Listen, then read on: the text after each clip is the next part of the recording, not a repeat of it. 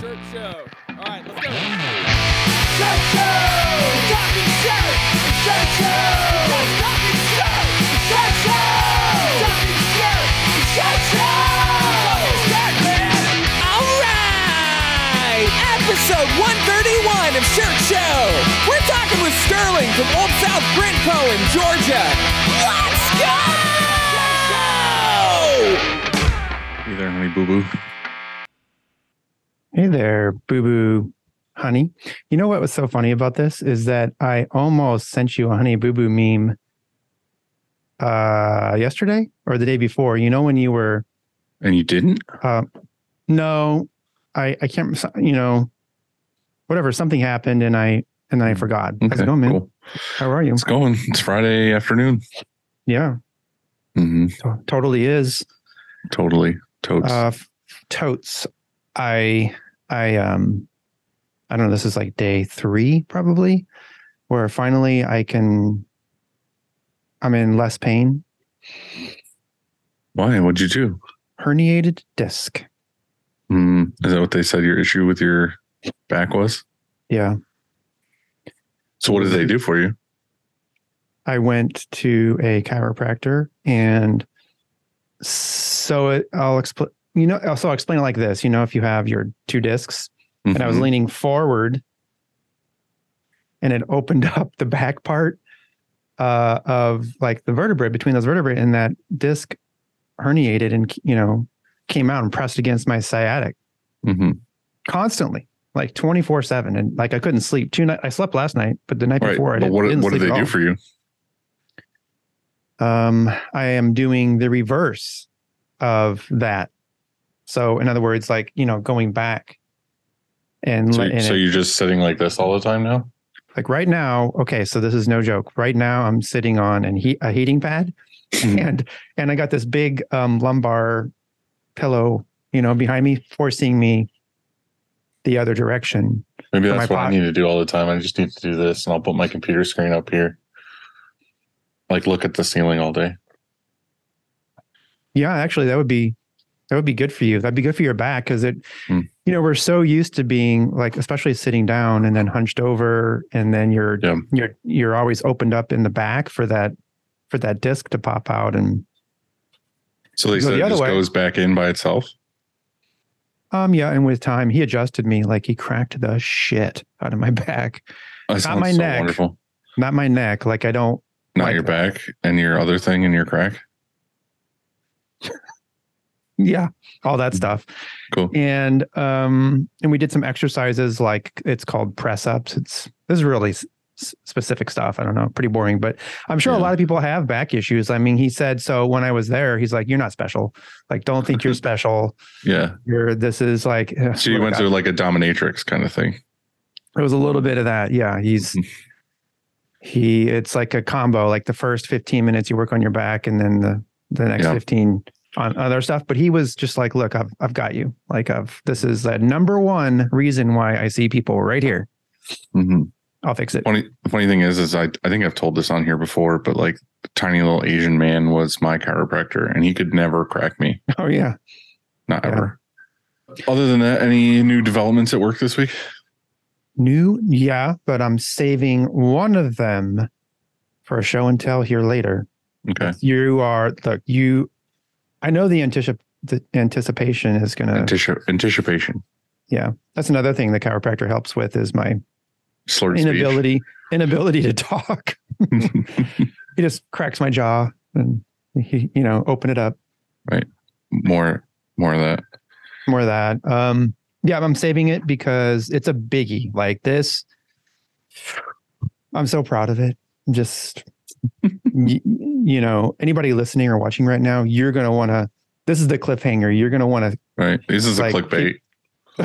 yeah, you need to for sure keep Listen, tuned, keep tuning in or and fast Andy, forward. will, Like, Andy will reveal it at Mm. our two hours and 49 minutes. yeah, so just fast forward to 249.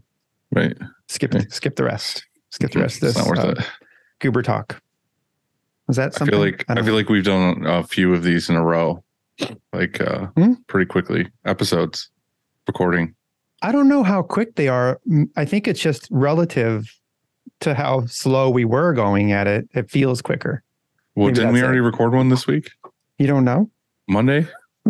Like, hmm, did we? No, actually, it was on Tuesday. Yeah, oh, so we did. Okay, cool. Yeah. See, And now Friday. Mhm. yeah, but things have happened. See, on actually on Tuesday, so we recorded and I was fine. On Tuesday, I went home and that was when it hit like super hard. But I'm better. There was a pain scale of 10, Mhm. an unavoidable pain because it's not like, oh, it's my foot and I just won't walk on it. Like it was constant pain no matter what you did. Couldn't get comfortable. As a grown man at hour like at like four or five in the morning after the pain was Did still you? I was did telling you you, this. to- hang on. Hang on. Ahead, As a go ahead, grown man sorry. after after hour five of not being able to sleep, like four or five in the morning, and of excruciating pain, I cried a little bit. Not surprised. And I don't cry. The Redmonds don't cry from pain. Yes, you do. You cry No. so often. We never do. That's bullshit. It wasn't even a real cry. It was like, Like a whimper. yeah, just like not even full out. That's way worse. I would rather just have a full on like ah, than a like I would too, because I think that's uh that feels you feel better afterwards, you know. right. right. Like uh and I've I cry from emotions like on at movies, you know what I mean? Like Yeah, I know. all the all the time. yeah. But pain doesn't doesn't really why cry? So anyway, I did. I did sort of Okay. uh so you were you were saying you were gonna uh, you were No, gonna say that's all right. We don't need to go too too deep into this. I'll call you later about your personal issues. Please don't. um, I'll call you about your personal issues too. That's We're gonna have to too. schedule like at least three Couple hours, or something. Right. Yeah. It's a full day's work. Gotta charge my fucking phone and shit. So Mhm. leave it plugged in. all right, all right. Um Oh, What do I- are we what do I recording? Are we uh, check, check, check, check. Shit. Yeah, I think I think we are recording. I hope so anyway. So if we're not, then fuck this. I'm done for the day. I can't hear you. What? I said fuck you. No, still can't. Um, Shit, let me try again. what'd you say? Uh, you said, "Low, hey, what's up, bud?" I still got a little bit of your mom on my mustache. That was just a. You know what that sounded like? Sounded like this. I, all right. So a lot of hot air. Hey. Hey. So guess what I did right before we signed on? I went to shirtshowofficial.com. I went to our merch store because I was really stoked to see a my mom does my digitizing t-shirt and it wasn't there. Well, it will be soon, maybe. Do you need help? Do You need me to help you with it? I got it. Jojo wants one. That's that's a lie. He just said you're lying. Oof. Will, will she model it for us? she said, "Never mind. She's going to design her own." that, would be better. We blew it. We blew it. We would have made some money off her, but dang it. Not just send Well. her one. Hmm. Um, what else we got? Well, so what are you doing up there? What have you been doing for a few days? Playing some, like some. uh Do you have some? uh What's it called? What do you play? Zombies, zombie Yeah. tournament. Zombie tournament. Cool. yeah. Getting some stuff done. I have been playing a lot of zombies though. Um, no, work wise, it's been weird. We've been trying to hire. We have uh, Mm. we've been having people in for interviews. Uh, very first one that we had scheduled, no no show. So that's cool. The no show for the interview. That's a good move. Hmm I like that. And then the, the best part about it was is that they had sent me, like I did the whole thing, like the sending a resume, like all this other stuff, and then I said, uh, asked them what time was good for them. We figured out thur- Thursday at nine a.m. They were like, okay, cool. And then the night before, they texted me, well, sent me a message on the the thing and said, "What's your address?" I was like, "How do you? Is that not what you would look up first thing when you applied somewhere? Is like where what your address is?" Hundred thousand percent. Google that shit. Right. Yeah, I was just Google ask. that shit. And then they just didn't show the next day. So Hmm. apparently the not- address is they're just not from here at all. So And they don't have Oh. Google. yeah. So whatever. They didn't show up. And then the next one came in she was Hmm. pretty sweet. Um, and then we got one more here at noon, and I will be recording with you instead. So Well, you could bring her in, put her on the casting couch, and just turn the camera like. a you got to pay bit. extra for that. I thought it's only on OnlyFans. Who has to pay extra? The interviewee? subscribers. How much? Like a buck or two? Yeah. Uh, what are we like a- talking? Like a, a buck fifty, okay. tree fifty. Uh, I'm not paying that. So, like this week, we've been working on some Kanban stuff, Mhm. like dialing it in. We're getting really, really close to something awesome. Um, and ordering supplies and like this Kanban thing. Maybe we could talk about this later because there's just there's some things that are complicated about it. Yeah, Yeah. maybe we save it for later. Yeah, let's do another. Te- let's just keep teasing people of all the things we're not going to talk about later. Because we get sidetracked and forget. Mhm. Um, and then uh, uh, also, I've just been ordering supplies, you know, for like year end Mhm. invent or stocking up, you know, and year end I've stuff. so the same. it's smart, you know, get some stuff in uh, before the holidays. And also, um, it's been warm enough here to, we don't have to worry about freezing. You know what, Alex, you know what EasyWay told me is that um, you can ship like 701 and you don't have to worry about freezing. The only thing uh, you do have to worry about is um, reclaim. So, like the Supra um, or Supra whatever or- ones you use. yeah. So like we use the 500 and you have to worry about that freezing. So we got some on the way. It's in the 50s or something here. So not too bad. Yeah, that's mostly why I'm stocking up. Is just because of winter and cold and all that Mhm. shit. So, but no, things have been good here. Things have been really nice. Like, like I said, we implemented uh, Bill into the shop manager role, and you know, doing the interview stuff is trying to get all that dialed in. And we had never really written down like a ton of interview questions, and we kind of went through and did that. So, I feel like the last two weeks we've done a lot of like grown up uh business things it's weird Did you ask like one of, you, uh, one of your questions? Is it like a honesty question? Like if you run out of toilet paper at home, would you take some from the shop to use that type of we stuff? did have a lot of questions in there that we were like Should, is this legal for us to ask right. we are Mm-hmm. just like uh, do you have thick skin and are you willing to like basically be harassed all day long um I don't see any problem with that. That's Yeah. that's fine. i mean that's, that's very important here so that's why i Mhm. wondered Um, I mean, on The Office, they talk about impotence. There's a whole episode. Mm. They just, you know, so I mean, that's normal stuff. Right. If you act like The Office, the Mhm. TV show, you know, right did you watch any good movies this week with jojo no, no movies at all. She had a commission piece to to finish up, you know, or actually to start and finish, and um, I sort of helped her with that. I didn't like paint anything, but I were you the model that would have been great. But no, because Um, Kevin- I, I sent in a commission to see if she could just do a nude painting of you for my office and she's already has like a hundred. just hasn't She gotten to it yet No, she already has like a lot in inventory that in the. because it never sells. I I knew once I just said that I was like, God, I hope he doesn't like. Like I set him up so good, I hope he just lets that one slip by. Nope. But Chad, edit that part out, please. Thank you to make me look um, funny and not him. Uh, but no, she just has that because it's really popular, and she has to keep a big inventory because like she sells a hundred a day, so she has to have a, always a hundred. It's a Kanban thing. It's a Kanban thing. I'm gonna let you have this one. Thank you. uh,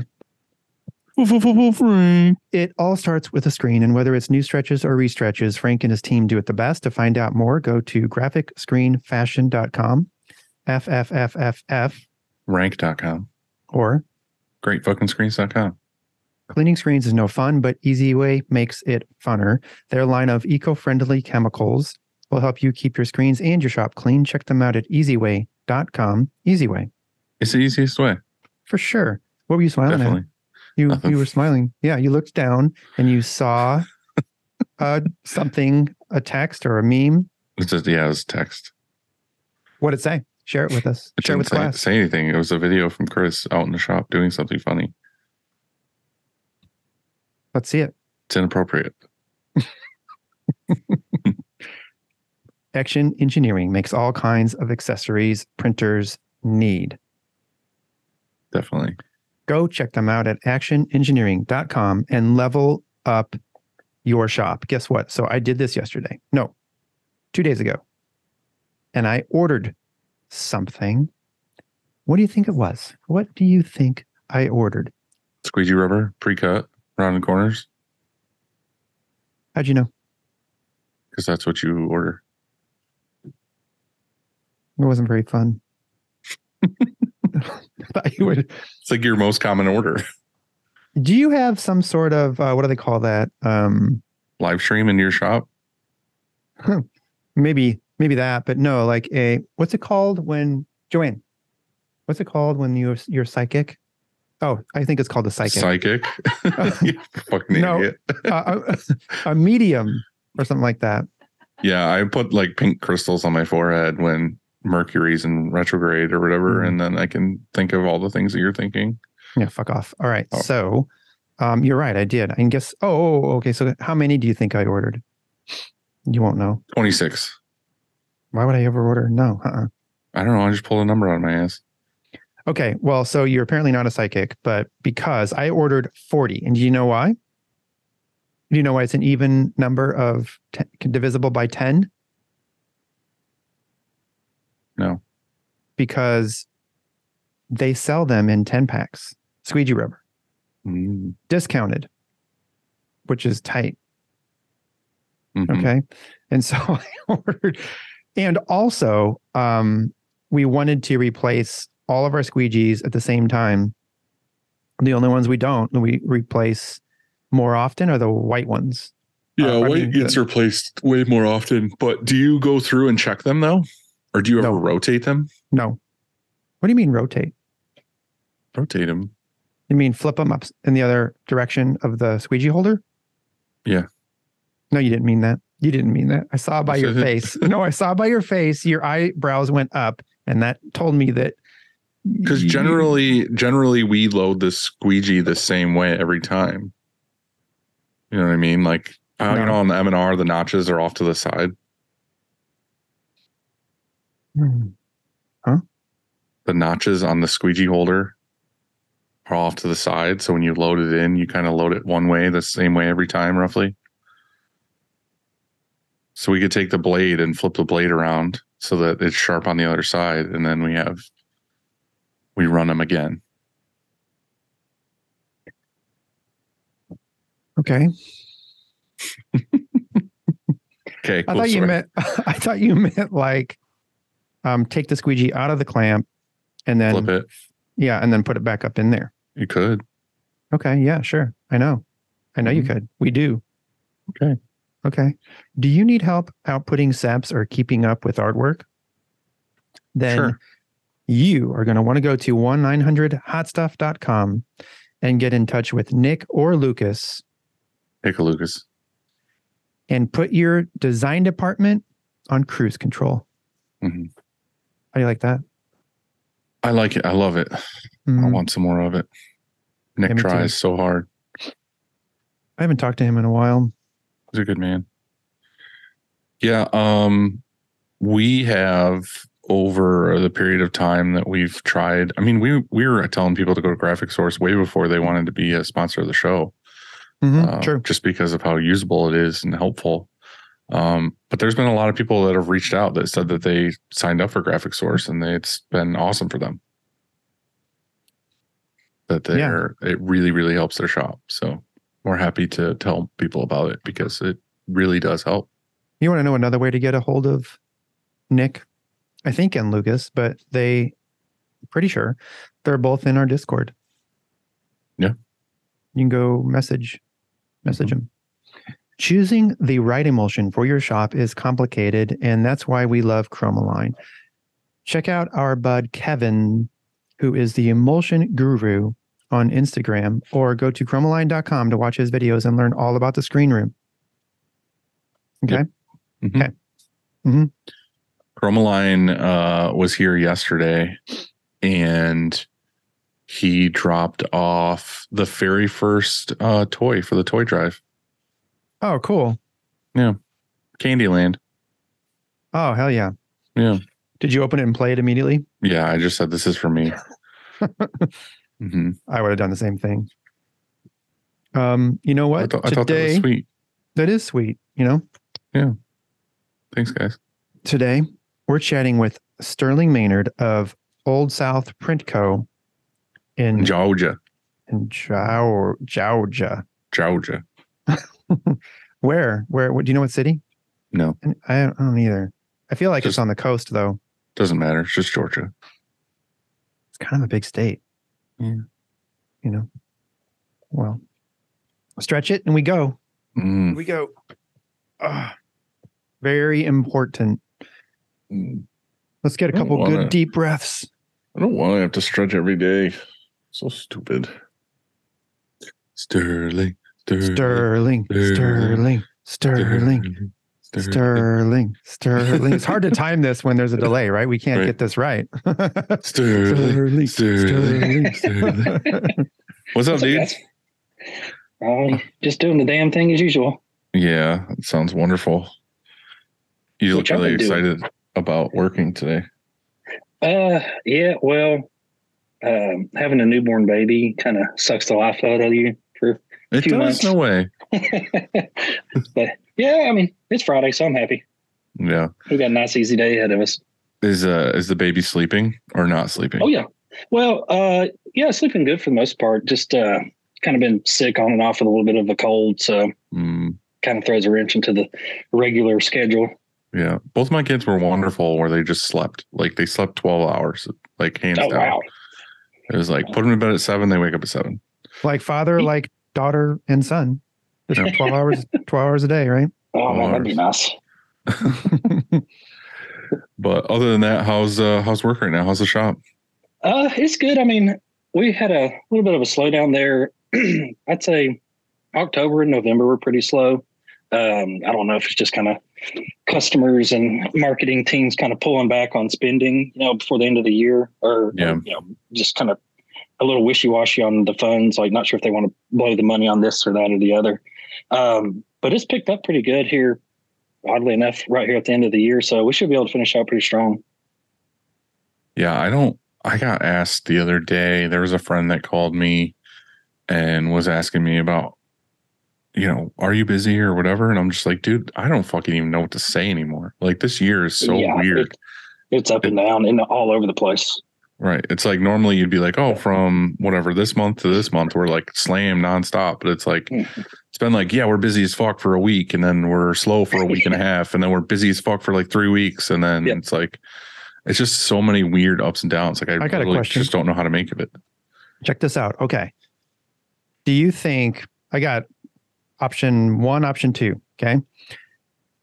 We have three presses here, and we normally run three person teams. So, press operator, press assistant, quality control, right? Do you think we would be faster that way? So, three people per press, three presses, or two presses and have four people per press. Um, so so think of it like this: we have the same team, right? Press operator, press assistant, quality control, but we have uh, changed it up right now to try something. We're testing out our um, a couple of different roles. Is that fourth And person so- just doing teardowns and setups? So there's a fourth person that's supporting both presses. So we got the two Cobras um, together on a dryer, okay? And we have that fourth person supporting both of those presses. Whatever you need, ink. What do you need? Screens, a different screen taped up. We're, we're pro- you know we're problem solving, whatever.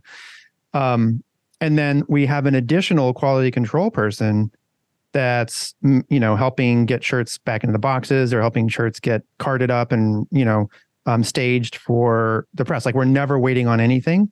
Do you think you're faster two presses with eight people instead of six, or three presses with actually, I guess it would be nine people? So we're basically just because you know we shut down one of the presses and we're just focusing on just everybody a- on. I guess it's a twofold question and answer though. Is do you mean faster as in more jobs getting out in a day, or Yeah, faster as in question. like faster? No. Because you would be faster per press per jobs with more people, obviously. Yeah. But like, are you talking about like end result at the end of the day? Like, okay, instead of doing forty jobs today, we did forty-eight jobs. Yeah, I'm not talking about total impressions. Uh, so we're not measuring. Uh, we do measure that, but I haven't compared that yet. Um, I'm Mhm. talking about since Monday, we huddled up and decided to run like this. Like we're going to test out this new role for a person that's sort of like not only are they is this person supporting both of those presses by getting them ink and all this sort of stuff. He's also a cheerleader to the presses. You know, like So as it's Um, spinning, he's like, "Yeah, yeah, you guys are great." exactly.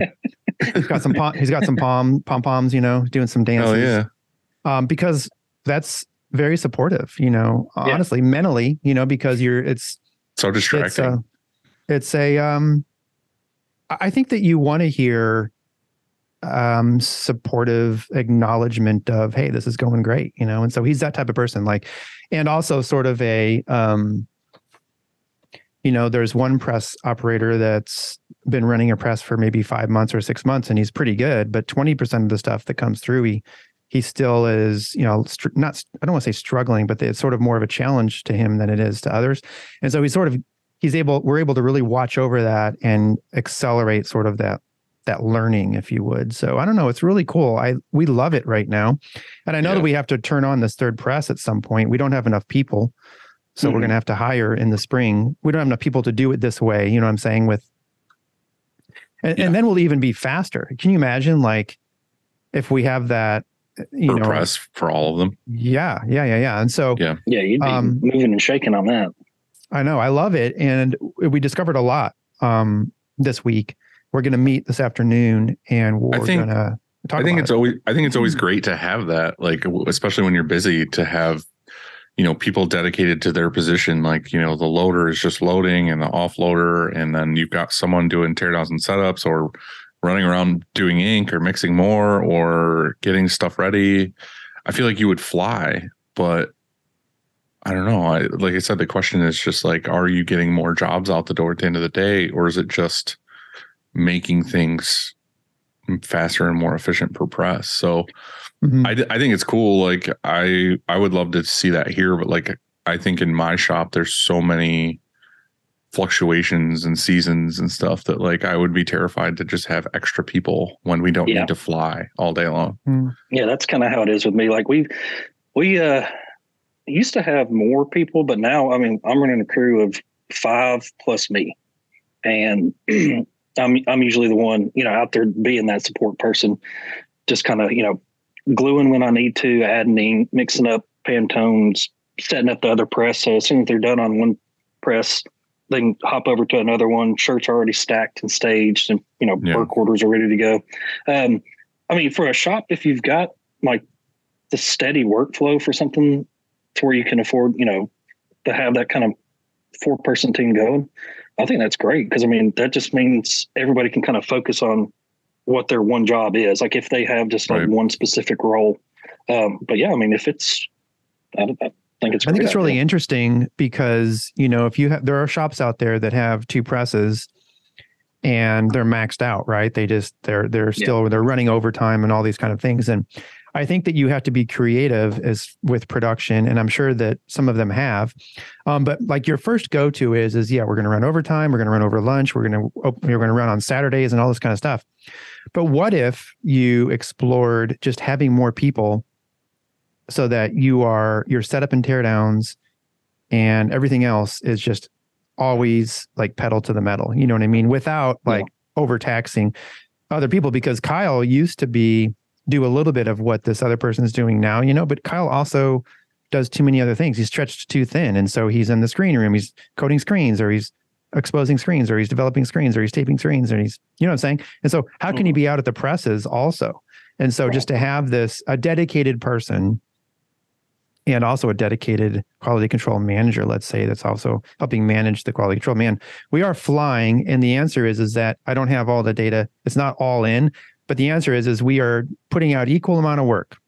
That's my, that's my hypothesis. On two presses.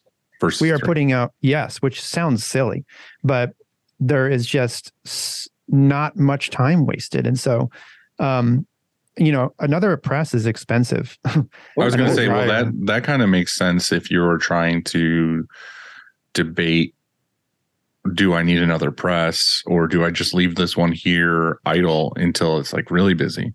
Like you said, rather than wasting the energy on three autos, wasting the air, wasting you know, the, like I said, the, all the the electric and all this other mm-hmm. stuff.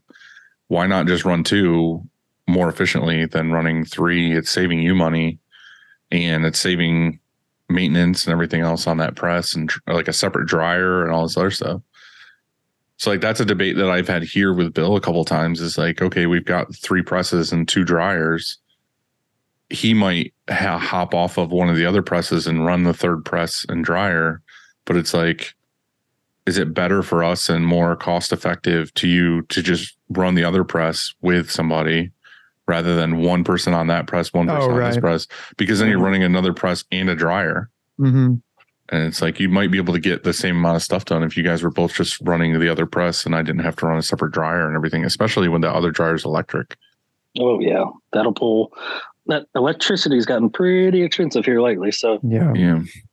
So I guess that's the debate is like you said, if you're a shop that has two autos and you're debating getting a third, maybe it's better to just get another person on that press to make those jobs even faster than to get I think another so. auto. And, or at least Mhm. try that first because that's there's no doubt you're going to be more efficient and be able to get more jobs out the door it's just how much can you get a whole press's worth i think that's Right. the question Yeah.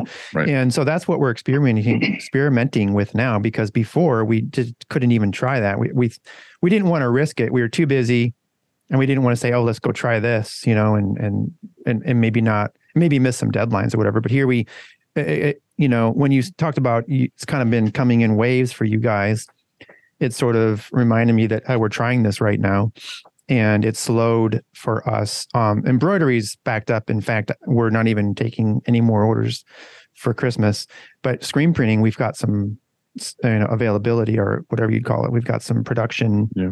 holes. Um and so if ha- if it has to be like me and Kyle or somebody else, we can go jump on this. We can fire up the press and you know run it. But it's just kind of neat, and so um, we're trying it right now, and we're going to meet up this afternoon and talk about this week because um, we talked about some other things earlier in the week too, which I want to discuss. But um, we're going to meet up and say like, how did it go? What are your thoughts? What are your feelings? Uh, Are your feelings good and positive about this? And then um, maybe you know tweak some of uh, what we're doing. So I'm proud of you. Good of- job, man. yeah, thank you, thank you. Sterling, when was the last time you hired somebody? um, I guess it's been a while. Been a while. That's not a that's not a bad thing. Um, I mean, I actually, I think the last person we hired was probably like 15, 16 months ago, maybe. Dang. Um, and we've actually let a couple people go since then. One of them being my, like my right hand man that was with me for years. Um, kind of like started with me when I built my first shop and got the first rock that we had. Um, Was it for you know, sour reasoning or did he go off Um, there?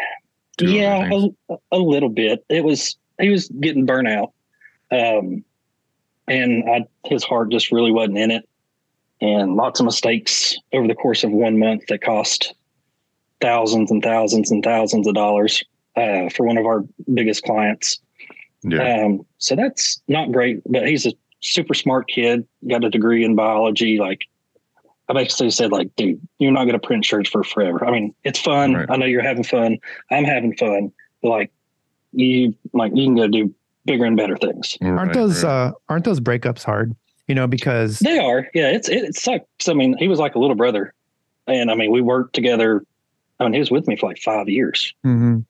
and it, like through all the stages of growth once we got out of my parents garage like into the first new shop like taught him everything. He was able to you know train people and teach them. And so it's like there's a lot of time and effort poured into him. And it sucks that you know just kind of have to cut it off. But that's kind of what happens when you mix business and friendship and Mhm. just uh, it, it sucks. But you know you gotta grow from it. And like I learned a few things on, I guess, what I would do hiring going forward or training going forward or That's what I want to know. That's what I'm looking for right now. yeah, what are the yeah, things just, that you thought about that you want to do differently? um, I would I'm in the process probably- of trying to do some hiring right now. And me and Andy were talking before that I'm trying to think of newer, better questions to where maybe we can nip in the butt now things that we wouldn't normally find out till after they're hired and later. You know what I mean? Like quirks about them or things Yeah. that they might have issues with or whatever. So what what were the things that you were thinking about? Um, well, I mean, I noticed for some of them, so the oldest one in the shop is technically the like my shirt catcher lady and like uh, shipping receiver and like outgoing stuff. Um, so she does a good job, but you know, she's not involved with production or anything. Like she'll go back and clean screens off if we need her to and like help pick out ink colors and whatnot. Um, but the oldest one outside of that, it's actually my little brother. Um, and he's 27. So, and then under that, there's a another 27, uh, 20 year old, and like a 25 year old. So we're a pretty young crew. And what Younger I've crew, yeah. yeah, and what I've found with them is like just kind of get them to like buy in and just sort of be proud, like have some some attachment to um, the work that they're doing. Right. Like kind of gives them some um or you say like they're just like they're excited to come in and do it and like put in the effort for it. Yeah, and it's funny because that's like something we were talking about yesterday because we had done some interviews and one of the people that we interviewed was a little like older, like Hmm. definitely older than me. Easy, Um, easy. okay, super old and decrepit, like you know whatever. Got the AARP card already. Yeah, AARP card. No, not that old, but like, like I said, there's no good way to say this, but like, you kind of want to hire someone who doesn't have any other ambitions. You know what I mean? You don't. You don't want to be like, do you want to work here? And then you find out that they're like, yeah, but I want also want to be like a dentist, and it's like, well, Yeah. you're not going to fucking work here that long then. Like by the time we teach you a skill, eh, you know, a year in or whatever, and where we feel comfortable you doing what you got to do, you're going to be like, well, it's time for me to go to do this next thing. So like that was the, the discussion about this lady who came in yesterday. And it's like, she's done another job before. She had like a career already. And she's like, Mhm. you know, she's like, oh, I'm just looking for like steady work and I have great customer service experience and I have like computer knowledge and all this other stuff. And it's like, this lady's just gonna fucking work the front desk and do her job and like she's gonna be here till she doesn't want to work anymore. And it's like that to me is like awesome.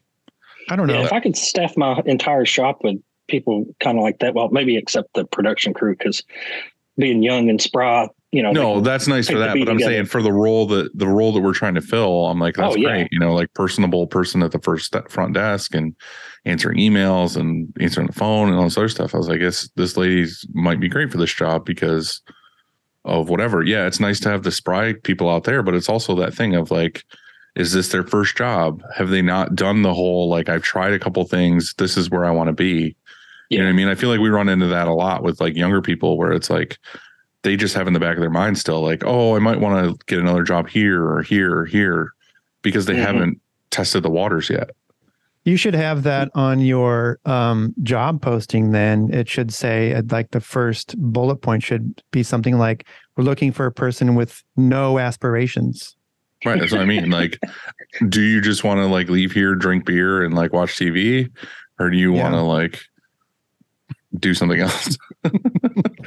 I think that um, I think that I never hire somebody with the idea that they're going to be here for more than three years in my head, because I know that what our average, you know, churn rate is about approximately. And in fact, I would say that I would be with most roles, except for maybe press operator, um, which I never hire anybody that's already a press operator to be a press operator Mhm. they they usually move through the system. And so I would say that um, most of the time I'm just looking for a year.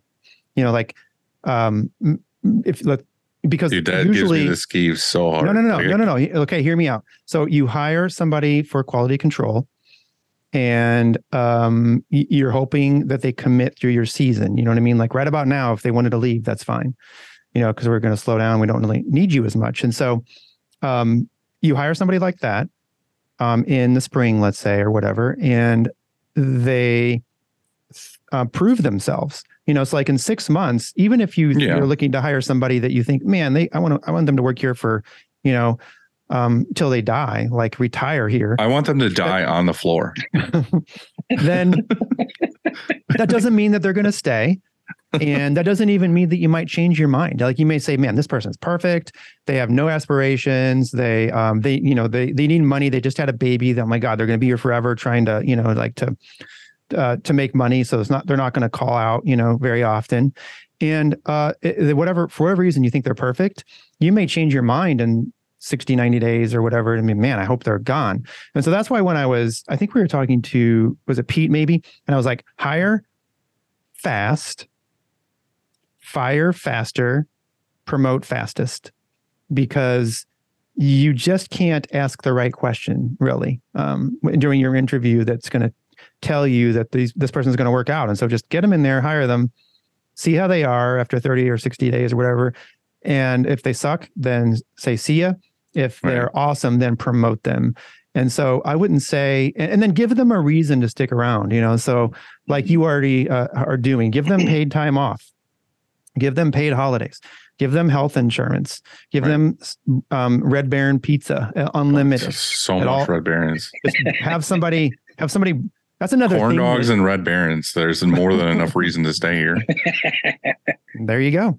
I just think there's certain things that like we're trying to think of. Like I said, like questions like that that are just more like whatever, but it's also things on our end too of like Sarah said, like, oh, I really want to do like kind of like one-on-ones, but in their first year. Like, okay, we want to do a 30 day, a 90 day, and then uh whatever like review with them. Like, how are you feeling? Or do you feel like you're being trained well enough? Do you have a lot of questions that you just don't feel comfortable asking? And like all this other stuff so that we can make sure like we're more on top of it, not just like, here's your shit to do. Like, if you don't get it done, you're a fucking loser. It's like, well, it's probably more on our fault that like we didn't tell them or like give them the opportunity to be better. So that's what I said earlier when I was talking to you. Like, I'm trying to like do more grown up shit where I'm like, yeah, this, like, I should maybe be more of a boss than just a dude who made this company that works here, You're like maturing. hires as- people yeah. here and there. yeah, you're Yeah, maturing kinda- as a company. that's kind of where I feel like I mean I went from it went from kind of being like a a business where like we just hung out and had a lot of fun and drank beer while we printed t-shirts Mhm.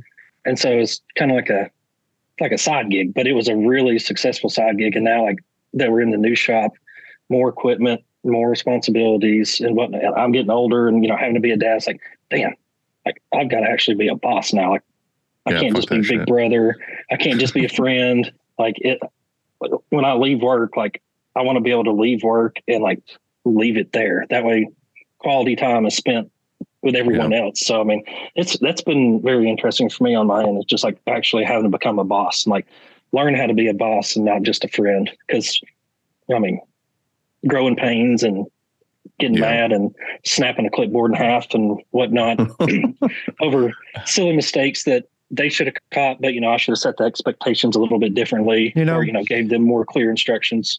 and being a boss is zero fun pretty much. Oh, and being a being a friend is way way more is way more funner. And Oh yeah, i know that that transition from like you just talked about we did the same thing long ago years and years ago where it was hey we're having this is fun and we're drinking beers even like at five o'clock because we're going to stay late and all that kind of stuff. And then it changes and then you can't do that anymore. In fact you you have to be very very cautious because oh yeah, you could be sued or whatever, you know. And so it's like it turns into um, a completely different vibe unless you can be really, really creative, like Dylan is, and somehow still make that work, you know. So Well, the thing is, is like, like I said, recently we like, I say we, but it's me. Like I, I'm trying to juggle both. Like I'm still trying to have the vibe that we've always kept here. And I feel like that's fully intact. Like we still do all the fun shit that we do, but it's also like, guys, it's fun, but also like we need to set some ground rules. We need to like, you know, before it was just like, okay, yeah, you each have your job to do, let's do it. But there was all these little holes of like, you know, people would get done with their jobs on their schedule and they would just like go home. rather than like ask a manager like hey do you have more stuff i could do or like do you need help in another position whatever it was like they'd be like oh my side's done and they would just like go home and it's like okay there's stuff like that that we need to like work on. So that was the whole like getting the production manager thing in and now we're trying to like get everyone used to how that works and setting some ground rules. And this was another thing i wanted to ask you guys that me and bill kind of talked about and i think it's the best way to uh scold somebody or whatever. So like if someone comes in with drama or they're not listening or they're just blatantly being a dick or doing something they're not supposed to do he was like how do you want me to handle this like what do you want me to do? Like are we doing write-ups? Are we doing what the fuck are we doing? And i was like i think the best thing is to make note of it when it happens but just send them home. Mhm. just I've be like do that a couple times. just be like hey you're you're not doing what you're supposed to do or you know you're you're having issues today. Go home. Because to me it's like that's the biggest kick in the dick for them is because then they just don't get paid for the day you know what i mean? Like they might be here till 10 a.m and then they're being an asshole and it's like all right go home. And Yeah. then they just have less pay that week. And then obviously that hurts their wallet and then the hope the hope is that they just don't do that anymore or they calm their shit down. But if it's like we have to talk to them and send them home like every week then that's like let's have a conversation and like maybe you just don't work here anymore because this can't keep happening. So what do you guys do to like i mean it, i don't think it's it's rare i feel like that's going to happen but like what would you do if you have to yell at somebody do you andy i feel like you have a system or you probably write somebody up Yeah, um, Sterling, you want to go first? Because might gonna take Uh, a while.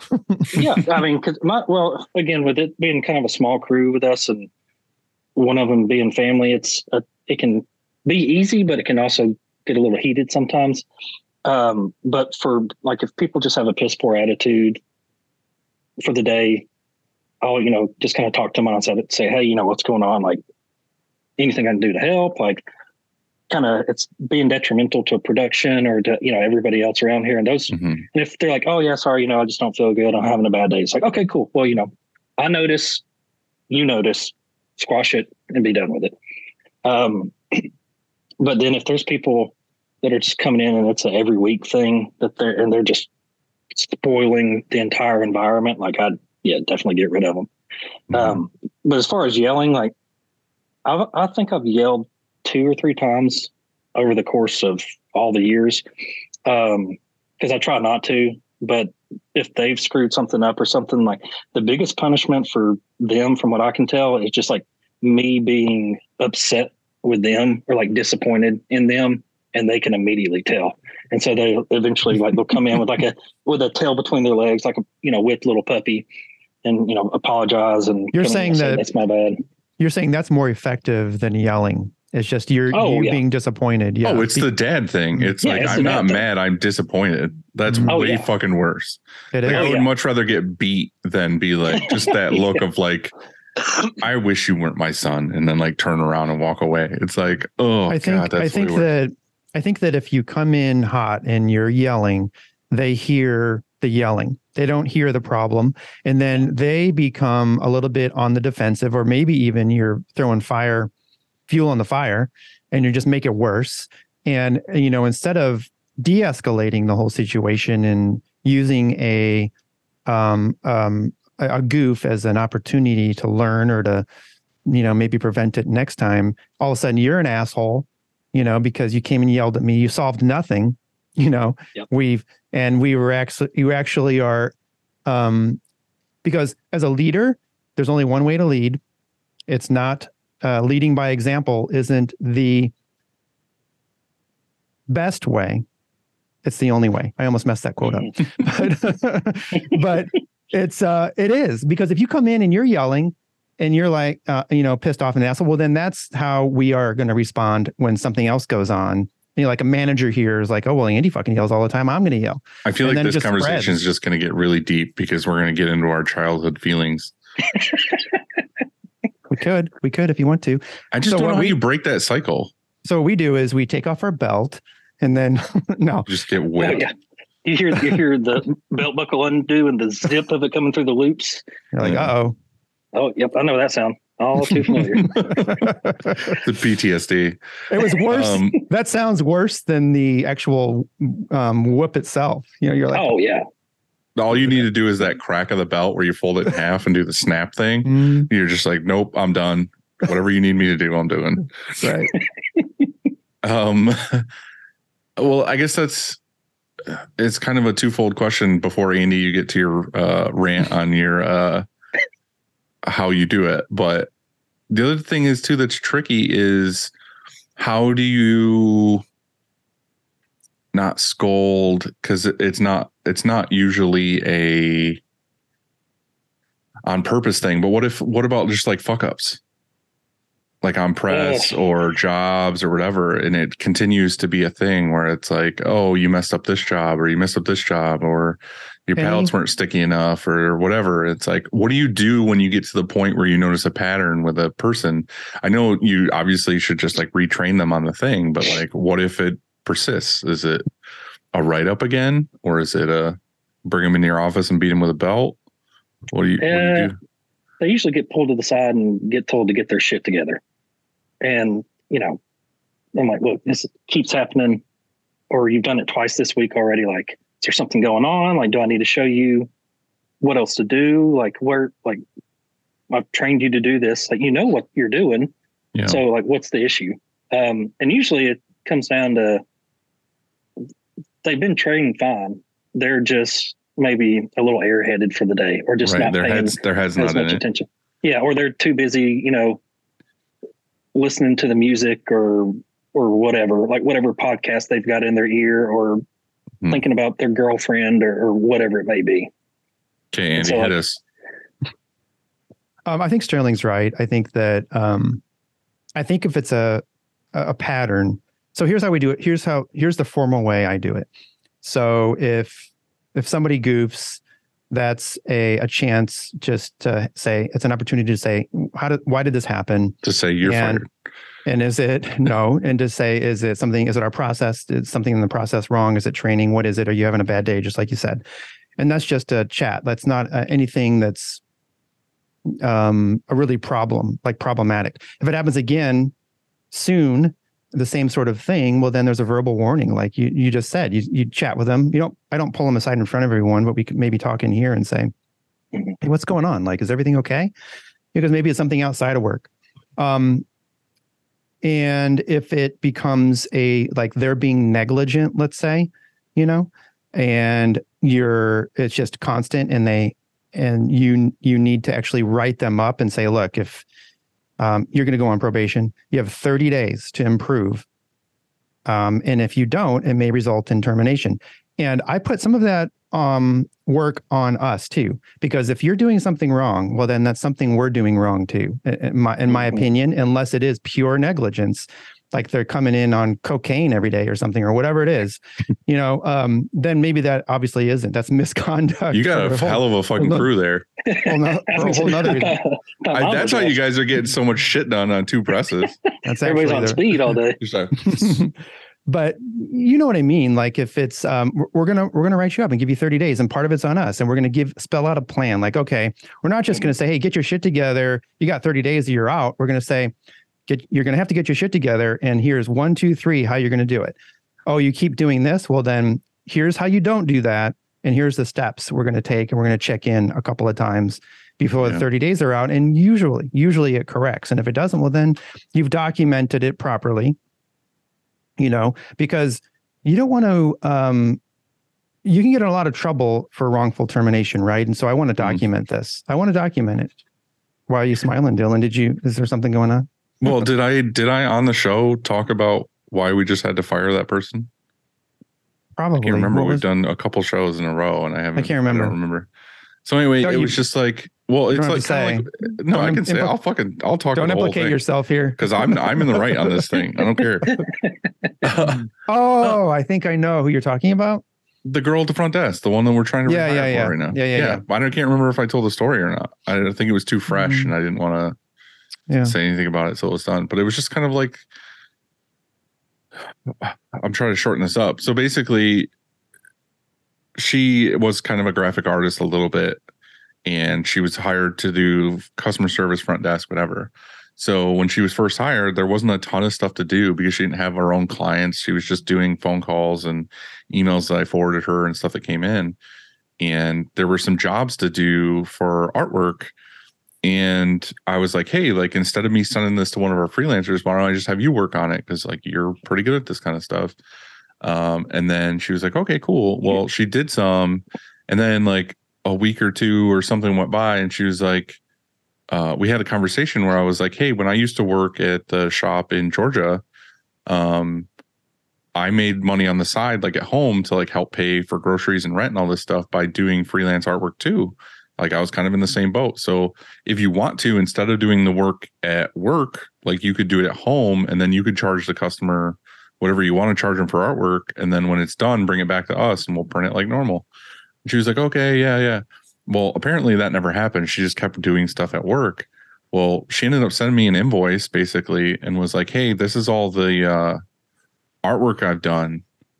And it was all like the normal fees we would charge a customer, and she was at work doing them, and she wanted me to pay for her to do the artwork at work. What the hell?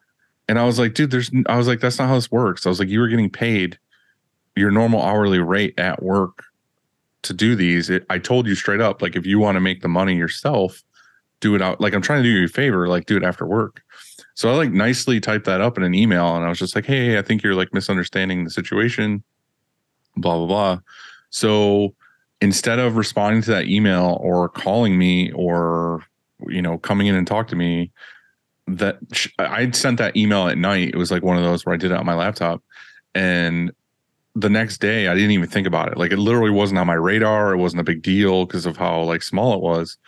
Well, she told uh, Sarah like, "Oh, I need to go home like on a mental health day or whatever. Like I'm not feeling so great." And I was like, "Okay, like whatever, that's fine." And then uh, come to find out, when she went home, she just like started bashing me on the internet, like going on her social medias and being like, you know, this is what my boss said, like fuck this and like fuck this place and like all this other stuff. And it was funny, like I didn't catch wind of it till later in the day, but like I sent that email and then I got thinking about it while I had to go make some deliveries. I was like, you know what? Like, and it was kind of like me and Andy on the show, like where he says something and I'm like, you know what? You're right. Like, I should probably do it this way. And like, I thought to myself, I'm like, you know what? Like, it was actually my fault that she thought it was this way, not her, because I didn't have Mm. anything written down. Mm, you called dad. Yeah. Well, I'm just saying, it was like I didn't have you, anything. You, you you left the part out where you called dad and Yeah. put me on speakerphone. right. Yeah. So, yeah, I did call you. And I, yeah. yeah, I forgot about that. I did call you for real. So I Mm-hmm. called Andy and I said, What would you do in this situation? No, this was after the fact. I called you before we fired her. right. Um, but during the drive earlier in the day, I thought to myself, I was like, you know what? I didn't do it this way. Uh, whatever. This is Mhm. probably what I should do. And then when I got back, I actually two different people from the shop came in and talked to me at the same time, which was funny. And was like, hey, I don't know if you're seeing this, but like on Snapchat, on whatever TikTok or whatever it was, Facebook, like she's saying all this negative stuff about the company and all this other stuff. I was like, she never came to talk to me or nothing. Like she just went off the handle on social. And it's like the funny thing was, is like if she would have just came and talked to me, I would have been like, hey, here's the money that you're asking for for the artwork. It's on me for not like spelling out exactly how this transaction works, whatever. This is how we're gonna do it in the future, but like here's the money for the invoices, whatever. Like we're cool, we're good, like everything's whatever. But because of the fact that she went off the handle without talking to me and like went publicly saying fuck this guy and all this other stuff, that's where I called Andy and I was like, hey, what would you do in this situation? Oh, dude, yeah, she's gone. Yeah, and Andy was like, I love your response. Yeah. So basically, that's how I felt. I was like, dude, like, this is childish stuff. Like, come talk to me. Like, I would have just like worked it out. And Andy said the same thing. He's like, I think what you need to do is lay her, let her go, which is what we were going to do. But Andy's take that I think helped me out was he was like, you should still pay her for those invoices Mhm. like let her go say hey we're sorry like it's just not going to work out here you're not a fit for this company but also like as like a me keeping up my end of the bargain i paid her for the artwork Yeah. So I said, hey, come in on Friday, pick up your paycheck, and I'll have the paid invoices in with it as well. So that's what we did. Did she Um, push back or try to argue with you, or she didn't say anything. Just like pieced out. Yeah, I told Sarah. Well, Sarah called her and like said, "Hey, you know, we're gonna let you go and we're gonna pay you this, whatever." Like I didn't even have to do it, which was wonderful. Um, and uh, she just said, "Okay." That was it. That was literally the whole thing. And she came in Oh on Friday, picked it up, and left. So That's just fucking weird. Like, she, was she an airhead and just like did not understand the concept of like you Well, like do said, this like- outside of work? to me, it makes perfect sense. It's like you're Yeah. getting paid at the job. I was like, if you hire a graphic designer like Andy does, it's not like he's charging the customer two hundred dollars for artwork and then giving it to the guy he pays X amount of dollars an hour to. Like that's Right. not how this works. Like you're here at work getting paid per hour to do the job. It's just kind of like double dipping. Right. It was a total double dip. And that's why I said, like, I was like, I'm willing to let you double dip, but just do it at home. Yeah. Like, don't do the artwork here, do it at home. And then you can make a bunch of extra money doing freelance artwork. Like, think about how much, how perfect that is for her to do at home because it's not like her, she has to go get her own clients. Like, Upstate is feeding her work, basically. It's like, hey, day to day shit of people wanting wrenches crossed and it says Joe's Plumbing on it. You can knock that out at home and make 50 bucks. Yeah, Like, and I don't give a shit. 30. I just want the Yeah. print work. Like I don't care about the artwork part of it, especially the small scale stuff like that. I was like, you fucking do it at home. That's cool. Um, and it just didn't work out that way. So yeah, the whole, you know, I didn't really even have to do a warning or anything that, with that. It was like as soon as I saw that you went on the internet and just started bashing this place, I was like, no. How do you come Oh, back yeah. from that?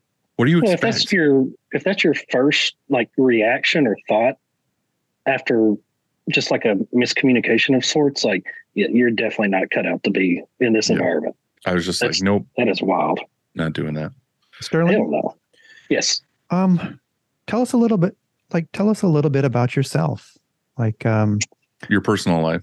yeah, like, what are your jeez. hobbies and Uh, well, was your- it pre your story. post baby? your I want to hear I want to hear your story again. Uh, how you got started and where you are now and why? Because you kind of have like a a niche market for sure. So Yeah, yeah, it's we're definitely in like a unique spot with like the unique look of the stuff we do and whatnot. So uh it started um I'd always done graphic design when I was a kid and just screwed around and the deviant art days and you know all that kind of fun stuff. Um but then I ended up going, you know, going to college, joining the fraternity. We were getting raked over the coals on pricing for shirts via Graphic Cow um, at a South Carolina, Clemson, I think is where they are, or somewhere close that. Anyway, we're getting charged like 20 bucks for like a pocket tee. And that was back when comfort color pocket tees were like 350, 375, like super cheap. Um, so I was like, well, hell, I can do graphic design. Like I can do everything that they're providing us and do it way cheaper. Um, so that's how I kind of got into the t-shirt game. Um, so you were just doing it for your fraternity. yeah, and I'd started like a small little brand out of my apartment just for shits and giggles, just to see if I could make something work. Um, but I actually ended up uh, hooking up with King Screen back when they were still in Atlanta. Um, back when Scott and um, I forget his other partner that he had when he was down here. Um, so I would send them artwork and have them print it, like order the shirts for me and everything. And I think we saved like seven or eight bucks per shirt. And I would, I would sell them to the, or, you know, I created like a, uh big cartel site just for the organization. Like we'd put stuff up there, run it for a week, two weeks, whatever. I'd submit the order. Um, and I think I upcharged like maybe 25, 50 cents a shirt, literally just to cover the gas to drive down to the middle of Hood, Atlanta and come back. Um, and that's kind of how it got started. Um, and then um, I ended up finding a manual setup on Craigslist, kind of close to the same area where King Screen was. Um, and the brand that I started dicking around with kind of took off, and we were in a couple retailers. I'm like, man, I should really just learn how to do this. Um, so I bought it, and I was still living in the college town that I was. I'm like, well, I can't really throw this up in the garage that's here because it's got beer pong tables and ping pong tables and That's 12 bags of trash and oh yeah, yeah it just wasn't going to work there. Um so I'm, i called my parents. I'm like hey you know we got a big ass garage up there that y'all aren't using half of. I was like can i put the stuff in there? And they're like uh i guess like as long as it's not in the way and it was in the way oh that, i made sure it was in the way um and i kind of taught myself the basics over like that Thanksgiving to like New Year break that you kind of have where you only go back for finals for like three days.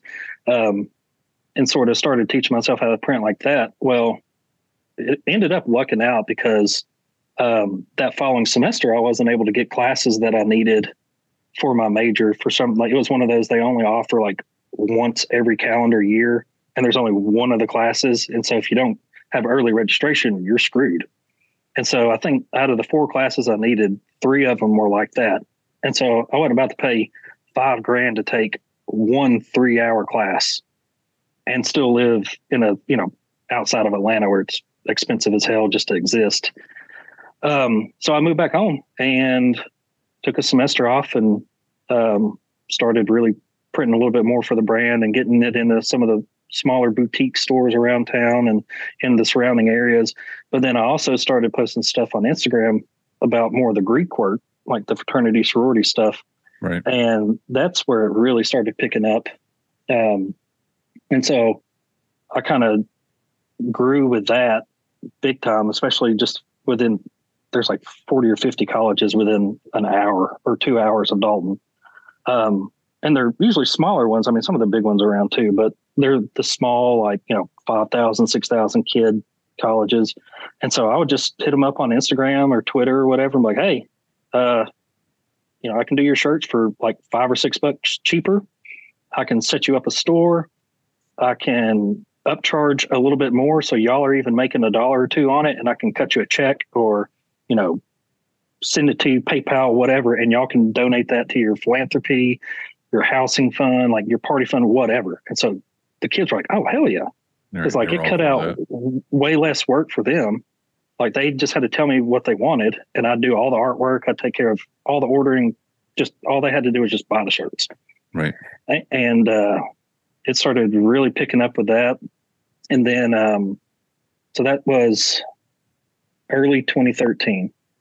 And then um, I had all that uh, early semester, all summer off. And then I decided, like, well, I should, you know, go try to go back to school and, and finish my degree.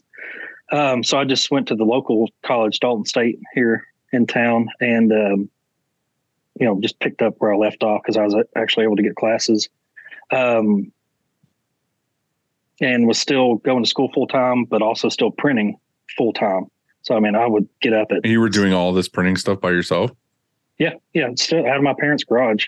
And I mean, I'd get up at six and I'd go to class. I'd come home, I'd work till 11 or 12, get in the bed and just do it all day after day after day.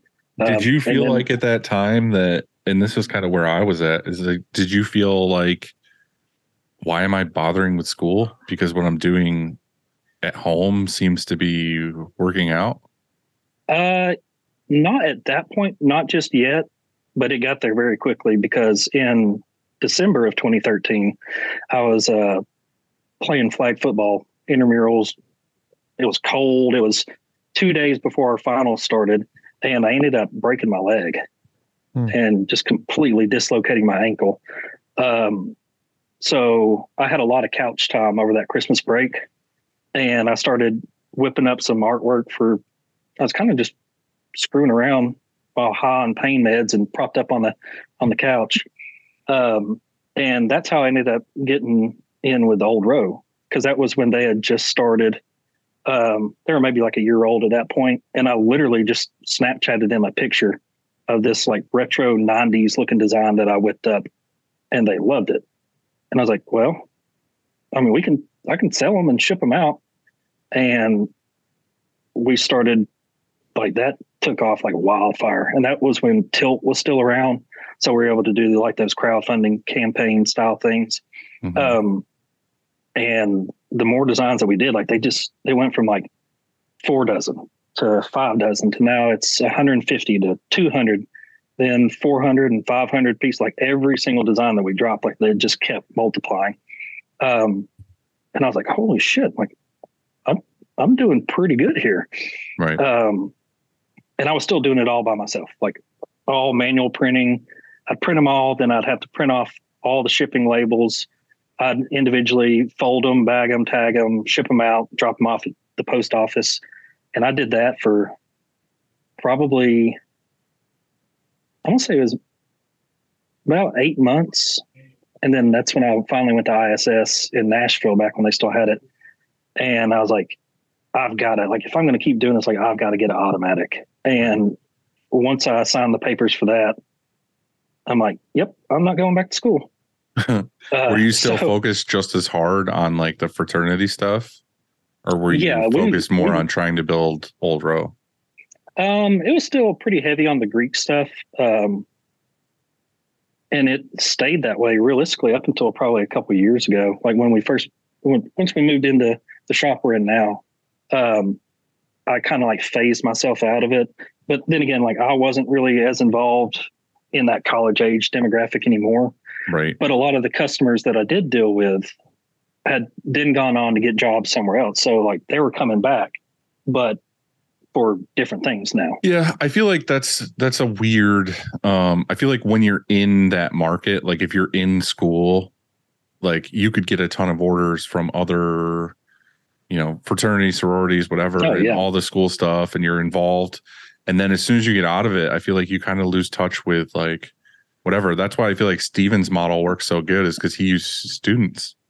Mhm. And it's like then that just grows because they're in it. They know all the events, they know what's going on, all this other stuff, and they can be involved.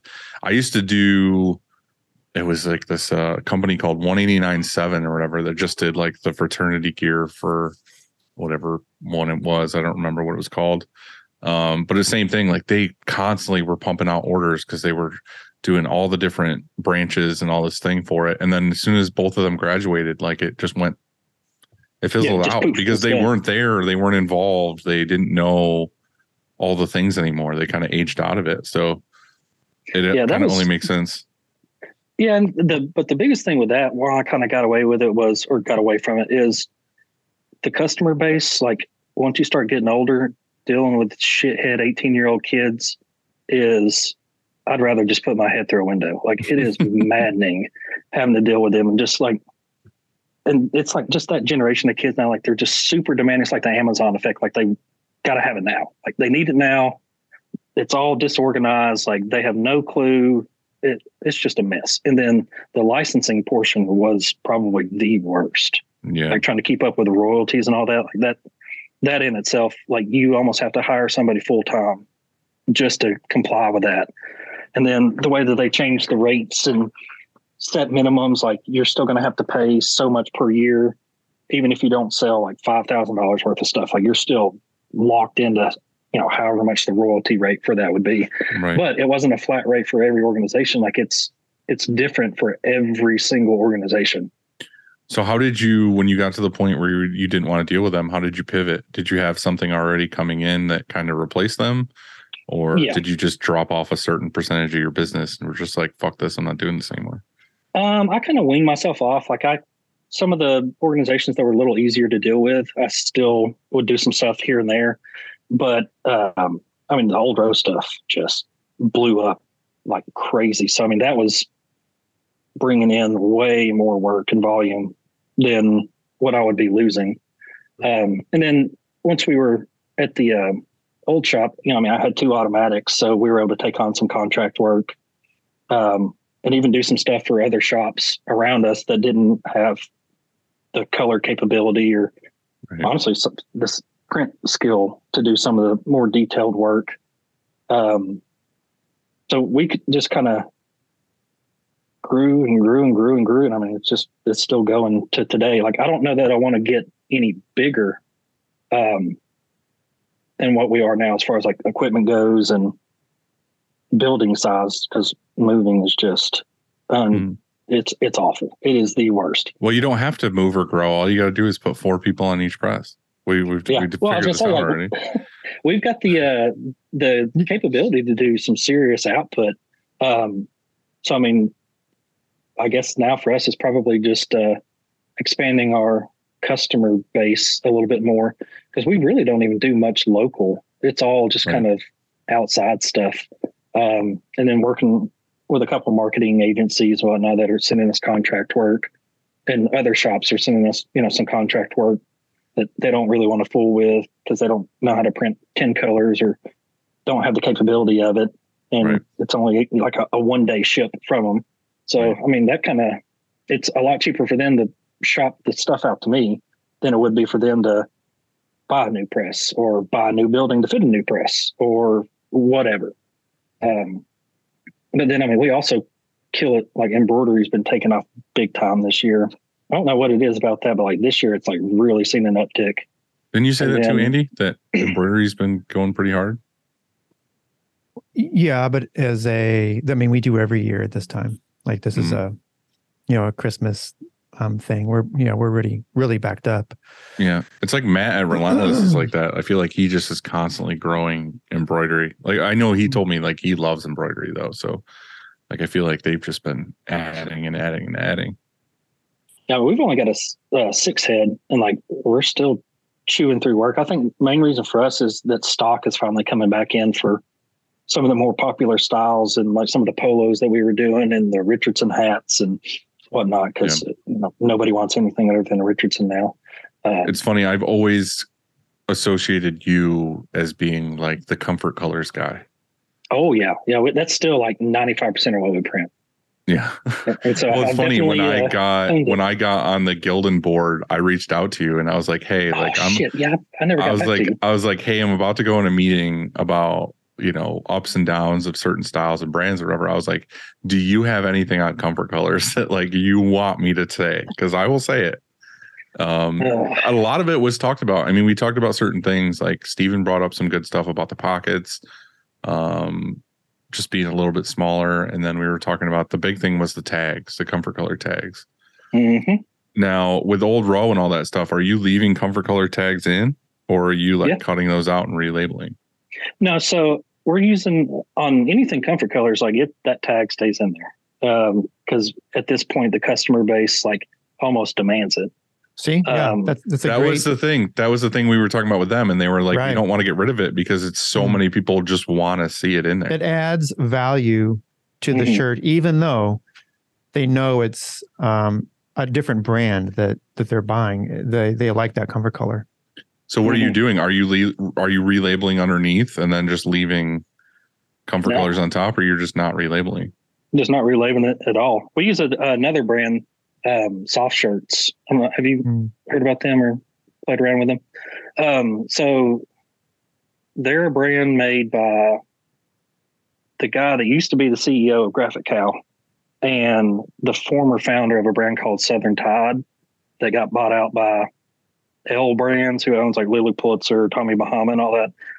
So buku of money. Um, they created this whole new uh, brand that's they're really nice. Um, it's kind of it's a competitor for Comfort Colors now because they still have the super soft enzyme wash, the vintage look, but you can discharge them, and water based plays really well with them. But they also have a removable tag.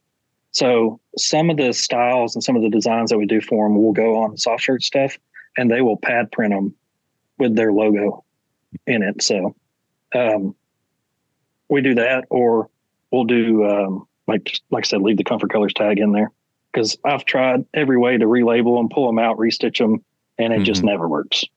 It, it just always looks like shit. You rip out the seams on the back of the neck. It's I just don't. I gave up probably about a year into it. I'm trying to. do yeah that. we we were just talking to josh last episode about that and he he said that basically he takes if he has a customer who wants comfort colors he has a seamstress like literally take the stitches out take the tag out and resews the, the seam for each one of those shirts to get them Hell no. Unless they want to think- pay for the time and the premium of it, there's no way. He had a great setup though, because I want to say Mhm. she was really good and she wasn't. She didn't. It wasn't charge him a expensive lot. either. It was uh, No. like 75, 80 cents or something. Yeah, it was, re- it was really reasonable.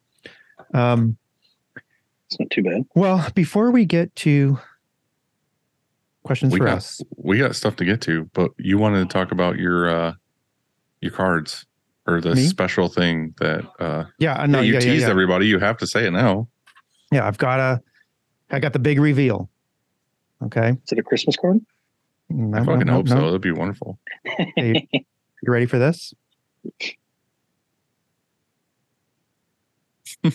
Oh, So it is a What is that? yellow. It is a yellow. Sorry, everybody, binder. that you're getting let down right now. Um, hey, I'm just this is a cover your ass situation, and it is a yellow binder. I bought this from Uline because they have a. It comes with this um, chain where it, there's nothing in it yet. I just got it today. So there's a chain, a basket. It goes in. Check this Oh, out. Oh, so you can hang it on the wall. Yeah, check this out. Goes in there, and it has this sign. Hold on, hold on. Dang, you went all oh out. shit!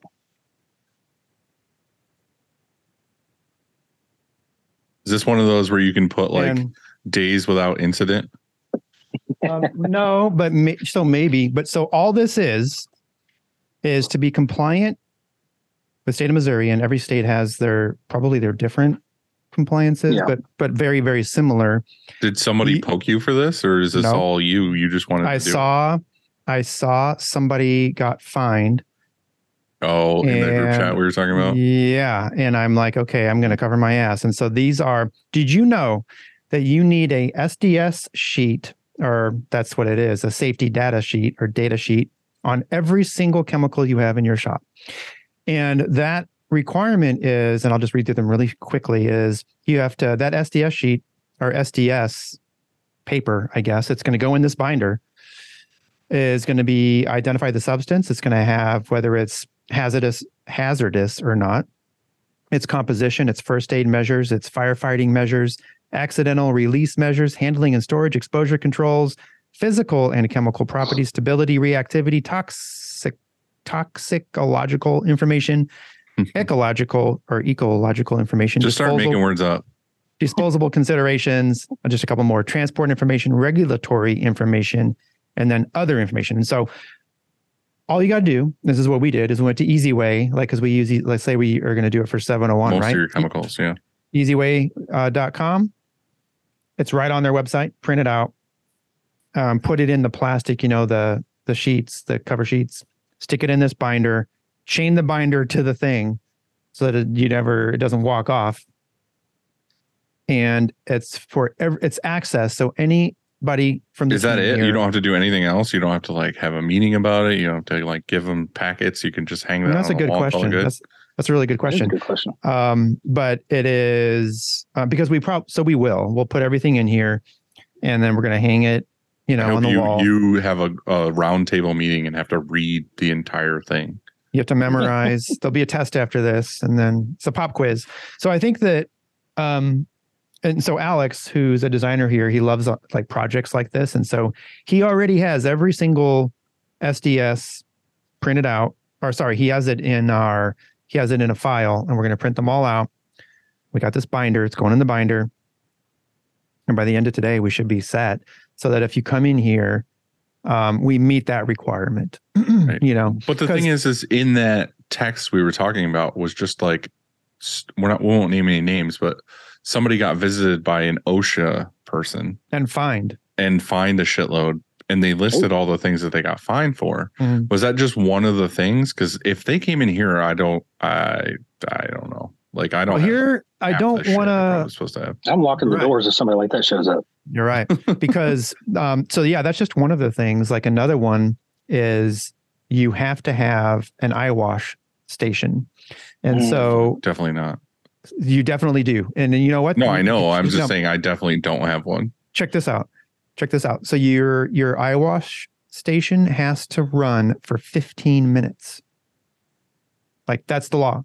You know, like you have so I bought one. It's here and we're installing it um also today. And so it has a uh Dude, this thing that pop- this this. thing that this this thing that like it's a lid and it comes down and it's fed gravity fed tank and it has to run for 15 minutes because you're supposed to you're supposed to be able uh, you know wash out your eyes open them up and wash them out for 15 minutes i mean Yeah, oh, and also like the tricky thing about that is that it has to be within a 10 second walk or 55 foot walk of where you store those chemicals.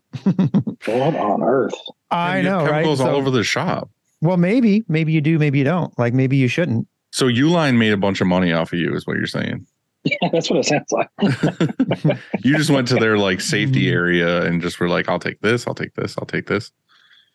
Or I mean, I'm proud look- of you. I'm not hold on, it. hold on. Like, it's you can look at it. Just You can don't- look at it like Uline saved me a bunch of money. Yeah. Fair. other than their Yeah. shipping costs. Well, Oh, I mean, dude, you their know, shipping's ridiculous. Right. well, I'm closer. They're, they're, they're, where are they? Wisconsin or something like that. So it's just one day ship and it's not that much. But I would say that um, they're going to, you know, like if, if, if somebody comes in here, maybe we're not fully compliant, you know, because Right, but they're going to see that you tried. Yeah, they're to fucking eye a, wash machine. That's more than 99.9% of other shops. I'm going to get a few points for effort there. Yeah. So Right. maybe a little They're less. gonna dollar. like, you um, so yeah, cool. Uh, I didn't want to talk about the eye wash one because I'm not fully set with that, but we, I could share it next time once we have it installed and everything. But this one is, I think, way easier. Like if you're going to do this and you're going to chip away or whatever at your compliance, this is pretty easy because all the time, like whenever we get, I don't know about you guys, when I get a some emulsion and then they send me the SDS sheets, I shred it or I throw it away. Like I don't even like what the fuck is this? I don't want it. But actually, you need it, and you need it hanging in this binder, readily available to anybody, and it might even do you some good. You know, instead of um b- uh, an OSHA person coming in or whatever. And what if you just got like a gallon jug of like old, like, you know, an old milk container you just filled it with water and poked a bunch of holes in the top and roll eye wash on the front of it? Yeah, that'll work. That'll work. You should do that. Yeah. I was totally. under the impression you just turn the pressure washer off and you know. Right. Directly into your eyeballs. Yeah. Yeah. So But I was gonna say Nazdar. Every time I order any kind of chemical, Mm-hmm. they always follow up with a like an email PDF of the SDS. what do you do with it? Um, Delete I look at it, I go, oh yeah, yeah. I just mark it as red. Mm, right. Yeah. I I actually think that regardless of laws and rules or whatever, like that is a good idea to have um that binder. Just because Yeah. if something does happen, and an eye wash isn't a terrible idea too, because we've had th- certain things here where you know, something might splash up or whatever, and it's kind of like it's probably not a bad idea. Like a spot gun. You know, you're uh, spraying out a just shirt. like something something stupid like that. Or have you ever gotten have- that in your eye? Because I have. Yeah, I mean, I I probably I probably it, ha- I probably have gallons of acetone that have soaked through my skin. So it keeps you looking so Um, good. And that's a funny the funny thing, I didn't think it was really worthy of bringing up, but you brought up a binder of SDS sheets, so I might as well. Um is I kind of want to buy like what you have for the spot gun, like the actual station with the vacuum thing. I know Oh, Scott, right. Scott showed Those, us those his like sweet. PVC pipe one, but something came up the other day where Mhm. somebody here had printed uh, like an underbase incorrectly on a pocket tee. And I was like, this is a huge pain in the ass to try to blow out because you got to get in the pocket. Because if you try to just put a cup underneath, it's just Mm. going to blow all the ink into the pocket.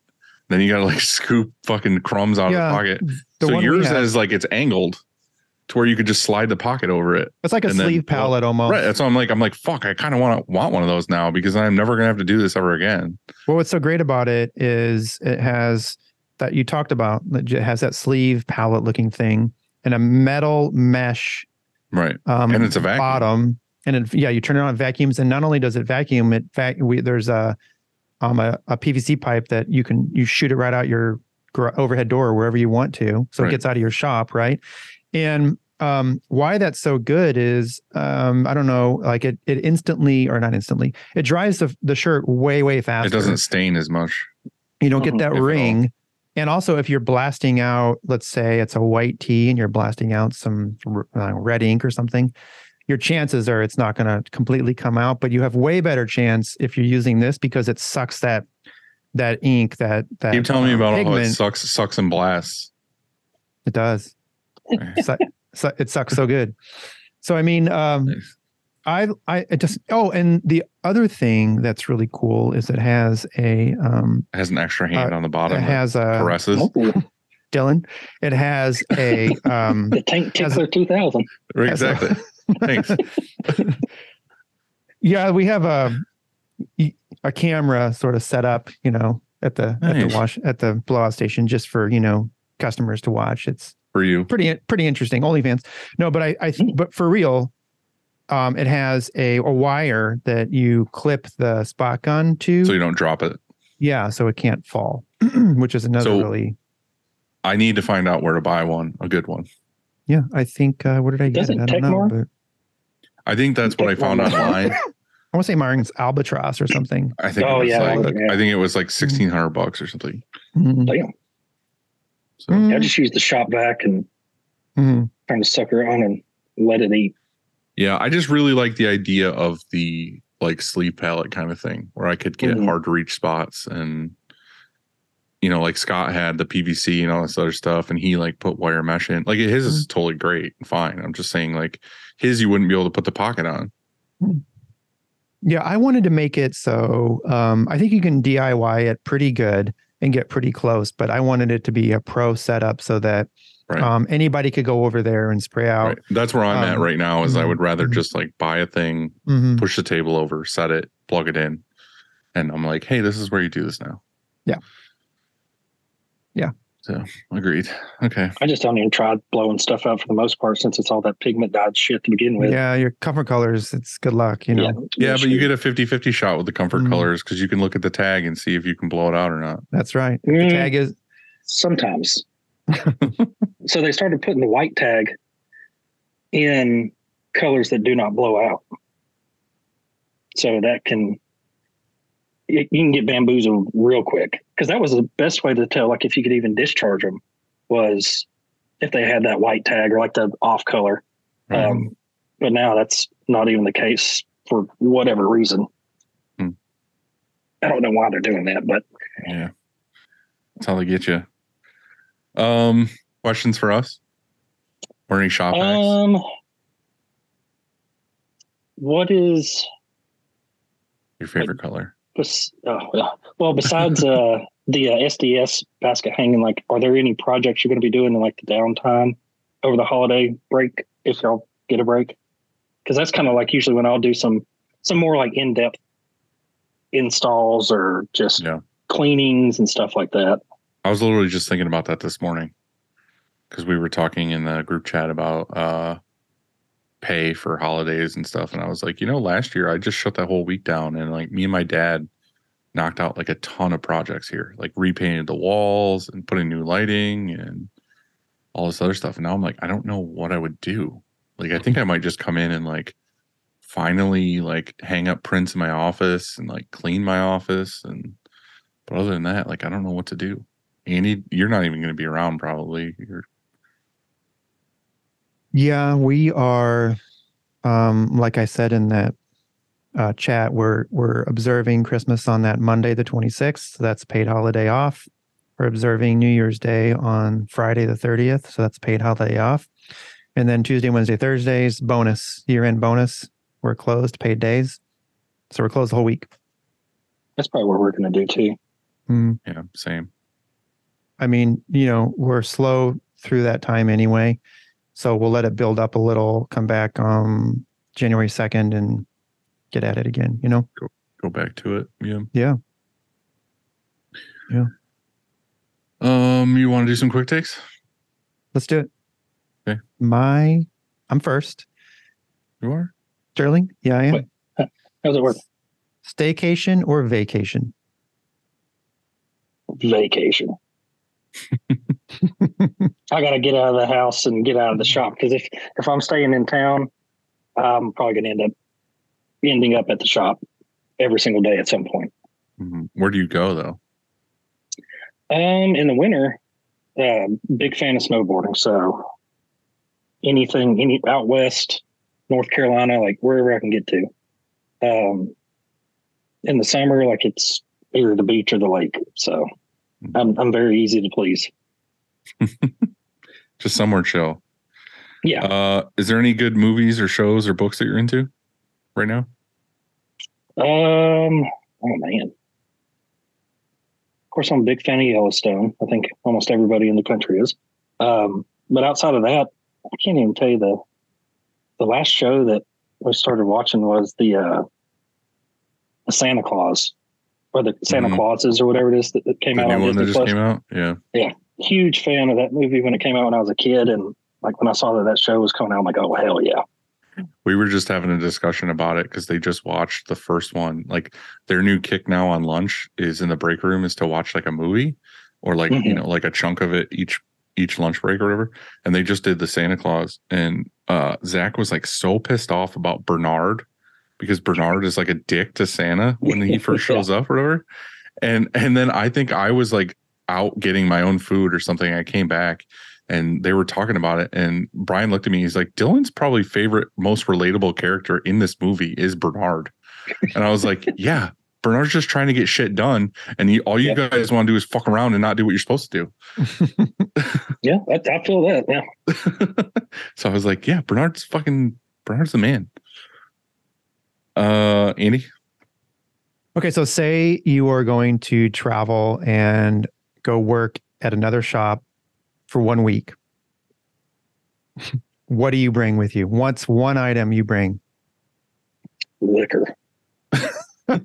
he was ready with that. He knew the answer already. Um, I don't know. Is it going to be somewhere hot, somewhere cold? That's a good answer. That's your answer. I like it. What kind of liquor? Bourbon. Just brings a bottle of bourbon to a shop because he knows he's fucked. I have one under my desk right now. He's like, I've been sipping it this entire time. I have a little straw up through my shirt. Get one of the helmets with like the straws coming in. hmm Uh, what is something random that brings you joy? Ooh, cooking videos. Yeah, me too. Honestly, I love cooking, and I love. what's just one of your favorite cooking shows? Um, I, I do. I watch most of it on YouTube. So Sam the Cooking Guy is a good one. Uh, Do you watch Bon binging with Appetit at all? Yeah, yeah, I watch some of them. hmm Um, I like Brad. ah, what's the other one? Do you ever Um, watch? Do you ever watch the Triple D? Oh hell yeah! Diners, Usually like and two a.m. It makes me hungry as hell, and then I end up whipping I- up. I like a really full like- meal. I really love that one too. I mean, sometimes he's a little cringe, uh, you know, but whatever. He's I like him, and I think that you know he does well. Like when he goes to a to a town and he um showcases a, a restaurant that like that restaurant just like blows up. You know, like Oh, yeah. gets sure. like everybody goes. Do you ever hear the uh the backstory on him and like how like why he dresses the way he dresses and his outfits and all this other stuff? Hmm. Because when he first did uh whatever show it was that he first did, uh wardrobe had like some options for him, and pretty much all they had for some reason was like a bowling shirt. And he ended up wearing the bowling shirt on the episode, and then that Hmm. became like a thing that took off of like Guy Fieri's like look Hmm. is this like bowling shirt with like flames and like all this and other it fits shit. his uh Camaro though too. Right, but like the he's not like that in real life. Mhm. Like he doesn't like to fucking be that way. But now he has this persona that like the Mm. spiky blonde hair and the bowling shirt and the fucking chains and all this stuff. Yeah. It's like he's stuck with it now forever because that's his look.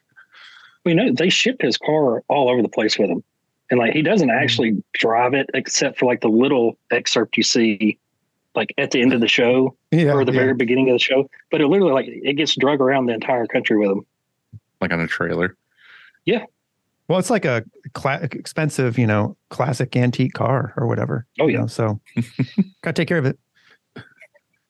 Uh, Uh, that was it, right? Oh, no, my turn. No. What's for dinner? Yeah, like what's for dinner? Tonight, for lunch. It's Yeah, Uh, lunch. well, I've got some buffalo chicken pizza in our little break area waiting on me. Um, but I'll, I don't know, maybe just pick something up on the way home. Depending It's on how Friday I feel on the way night. It is Friday night. Yeah. Yeah. So, Pizza and wings sounds good. oh yeah, I'll have pizza today and then wings for dinner. Split it up. Yeah. Andy, what are you doing? I gotta go I get don't lunch. know. I'm starving right now. Yeah, I don't even. It is Friday night, and we don't have plans. So. Oh, I never do. Friday's like, yeah, we're, Friday's the day that there are no plans. Like once I get home, my ass is not getting up off the couch until I go get in bed. Roll right from the couch to the bed. Or if uh, sometimes I just fall asleep on the couch and just wake up and it's seven o'clock in the morning. Mm, that's nice. Well, thanks Sterling for getting on with us. We appreciate it, man. Especially in the middle of a day on a Friday. Um, love what you're doing and keep us posted on uh, all your happenings. Oh yeah, I'll, I'll keep chumming it up in the old Discord. Hell yeah. thanks, dude. Have a good day. All right, thanks, y'all too. Later, man. See you, man.